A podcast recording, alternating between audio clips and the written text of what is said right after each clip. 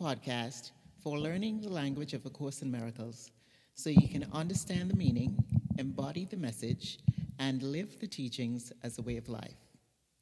Welcome to episode 12 of this podcast.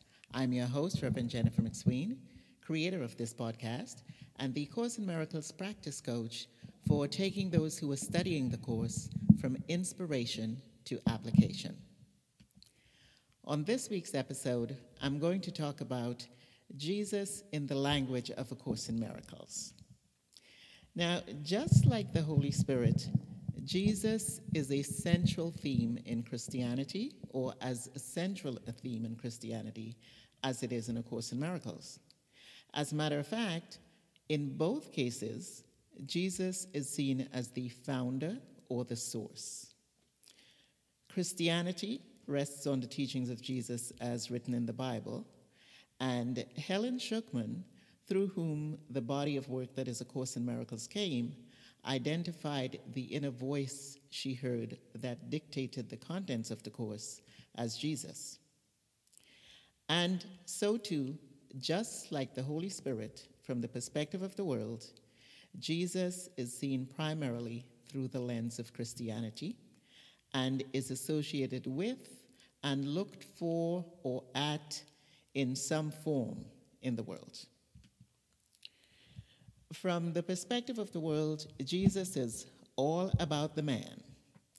The man named Jesus who lived a little more than 2,000 years ago that was perceived as God's only son, the holy, innocent son, the one that performed miraculous acts and he was looked at as God himself in physical form on earth. But from the perspective of A Course in Miracles, Jesus is the idea of God's perfect love. And the only way we can understand what this really means and how this matters to us on a practical level in our lives is by remembering that the Course is written within the context of metaphysics. This is one instance in which we absolutely must honor the metaphysical framework within which the Course is written in order to understand this specific idea. So, what this basically means is to look at Jesus within the context of metaphysics or the context of the Course. It, this basically means that everything we see or experience in any form is simply simply represents or symbolizes an idea.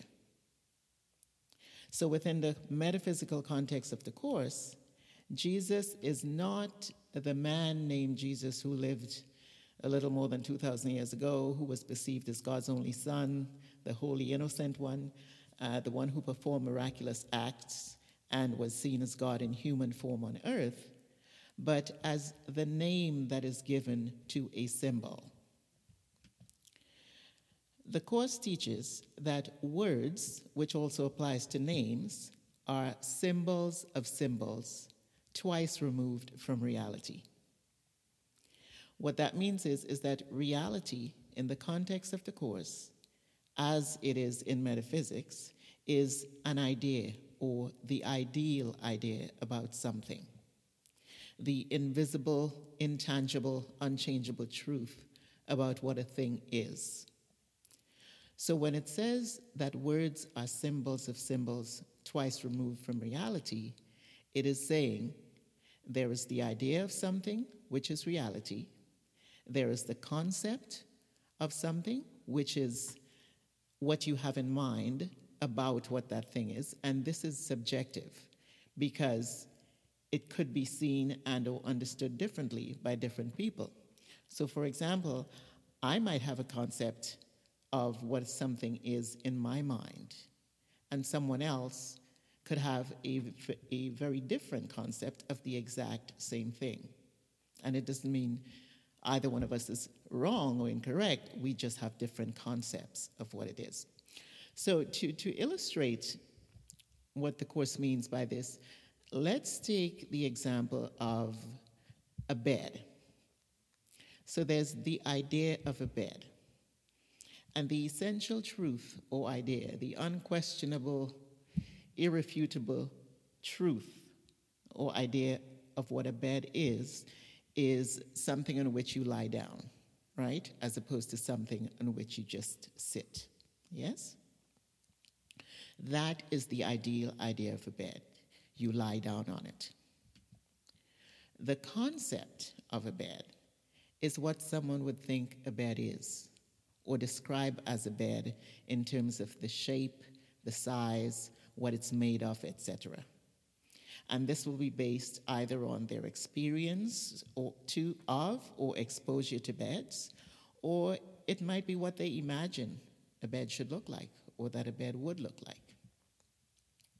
Now, if a painter were to paint their concept of a bed, that would be considered a symbol of the idea or the reality of what a bed is. Because remember, it is not the ideal idea, it is the concept in the mind of the, the painter. The Course would see this as the first symbolic representation of the ideal bed, or the idea of a bed, or a symbol that is once removed from reality. And if a carpenter were to build the bed illustrated in that painting, it would be considered the second symbolic representation or the idea of the bed. The Course would say this would be the symbol that is now twice removed from reality because it's the second representation of the idea. And it would be seen and known as and called a bed by everyone. And that is the word, that word that we give to that built structure that came off the illustration out of a concept. That word bed that we're calling it is what the Course would refer to as the symbol of symbol that's twice removed. Sound a little confusing, but stay with me. it's, when, just give it some thought and you see, hmm, kind of makes sense. So look at it this way the first movement, if you want to call it that, away from reality is the concept, right? The idea you have in mind of what the actual ideal idea is, which is then illustrated in some manner. That would be the second movement away from reality. That would be the building or the producing the concept in the, in the form that would be called a bed, which is what the carpenter would do. So the first movement or the first symbol is the concept, the idea in the mind, and it can be illustrated. And the second movement or the second symbol, the one that's twice removed, would be when it's actually brought into form, some kind of tangible, visible form. Now, here's how this helps us to understand Jesus in the language of A Course in Miracles. Keep in mind that within the context of the Course, the word or name, Jesus, is like any other word or name, a symbol of symbol. That's a symbol of a symbol that's twice removed from the reality or the idea or ideal of what Jesus is. So, what Jesus is in reality, in the language of the Course, is God's perfect love. Now, we cannot picture or see in actuality the idea or the ideal that is God's perfect love. We can't even begin to conceptualize that in any specific earthly form because we, we really don't have any, you know, any point of reference. So, the fundamental message of A Course in Miracles is that love is all there is, and by extension, God is love, can be seen as the concept or the idea of God's perfect love that's always in our mind. This concept is what was illustrated into the mind of Helen, so to speak, and that can be likened to a concept being illustrated in form on canvas or paper, so to speak, by a painter. So the concept of the God's perfect love was illustrated through Helen's mind in the form of that inner voice that she heard that dictated the message of the Course to her. And she identified that form, that voice, as Jesus. That is the illustration part of the first symbol. So the idea, the idea that of God's perfect love is it simply exists. It's there. It's in the mind. And the concept, the seemingly individualized concept in which it came into being, in our mind, let's say the mind of all of us, is through Helen's mind in the form of the message of A Course in Miracles. So that's still, and hearing her hearing and identifying the voice as Jesus is illustrating the ideal in the form of Jesus. Now, because there is the concept in the form of the message of the Course that Helen heard in her mind, that is then illustrated in the form of the body of the work that is A Course in Miracles. It consists of the text, the workbook, the manual, and the two pamphlets that came, came about or came into being about a year later. Uh, this is also part of the first movement or the first symbol. Now, when the teachings or contents of the Course are entertained, accepted, practiced, lived, and experienced by us in the form of studying the Course, that can be likened to the building or the producing or the bringing into being the illustration of the idea into form. We're putting it into practice. It's like the carpenter building the bed. Because here's the thing here's how this plays out Jesus, the man called Jesus who lived 2,000 years ago, was the representation in form, the symbol of symbols that was twice removed from the reality of God's perfect love, right? Now, God's perfect love is all there is, but it is not something that can be seen or pictured outside of a form. So, Jesus, through his way of being in the world, in the form of a man, was the embodiment of God's perfect love by his every thought, word, action, and or response while he was in the world. And he was able to be this way because of his recognizing and accepting his oneness with God and his equality and oneness with everything and everyone. This makes him the perfect illustrator, right?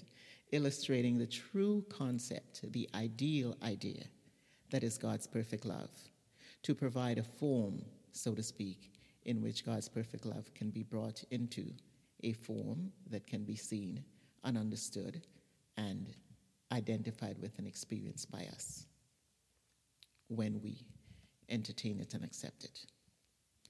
And because Jesus lived recognizing and acknowledging God's perfect love and his oneness with it, he literally became the embodiment of it. And so everything about his life reflected the presence of God's perfect love in some form. And this is one of the reasons why he was seen as God's representation and form or God's son, his only son. Because no one else embodied that way of being in the world.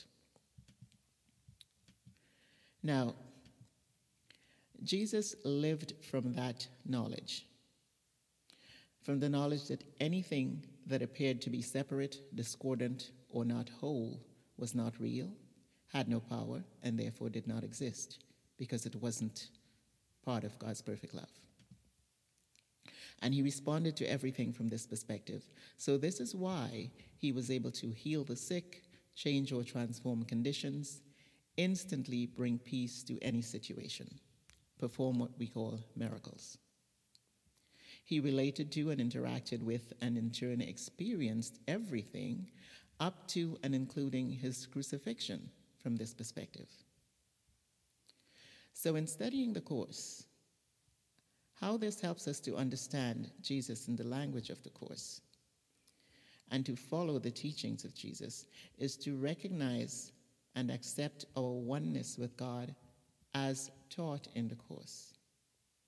Recognize and accept and be willing to practice and embody the teachings of the Course.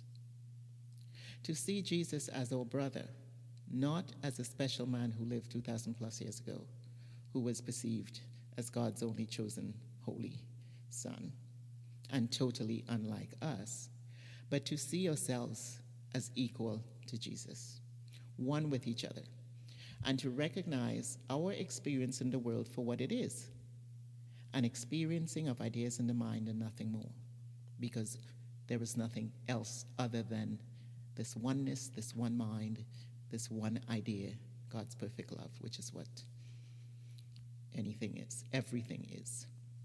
This one unified state of consciousness, if you want to call it that.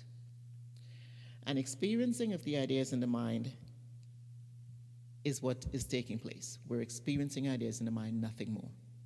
When we do that, we take Jesus as our model, as the Course teaches. We're letting him show us the way, again, as the Course teaches.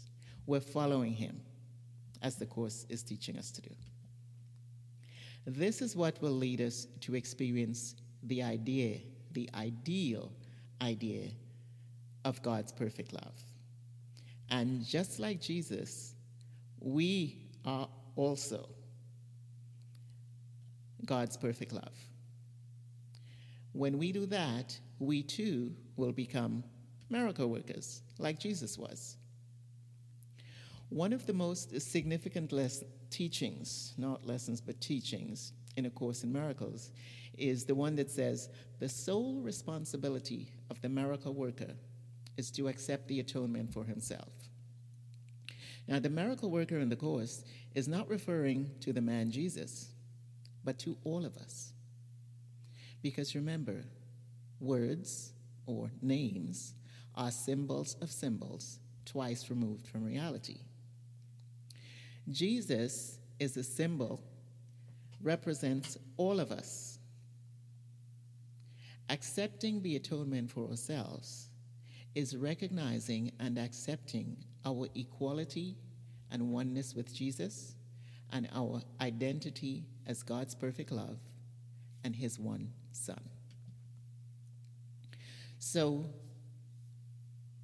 to recap or to summarize or to put this in one concise definition, Jesus, in the language of A Course in Miracles, symbolizes the idea that God's perfect love is all there is, and we are one with it. So, that's it for today's topic on Jesus in the language of A Course in Miracles. Thank you so much for listening to this week's episode of the podcast for understanding the language of A Course in Miracles. And if you enjoyed this episode, please leave me a review, subscribe so you don't miss another episode, and please invite your friends to listen. Have a great week and see you on the podcast next Wednesday.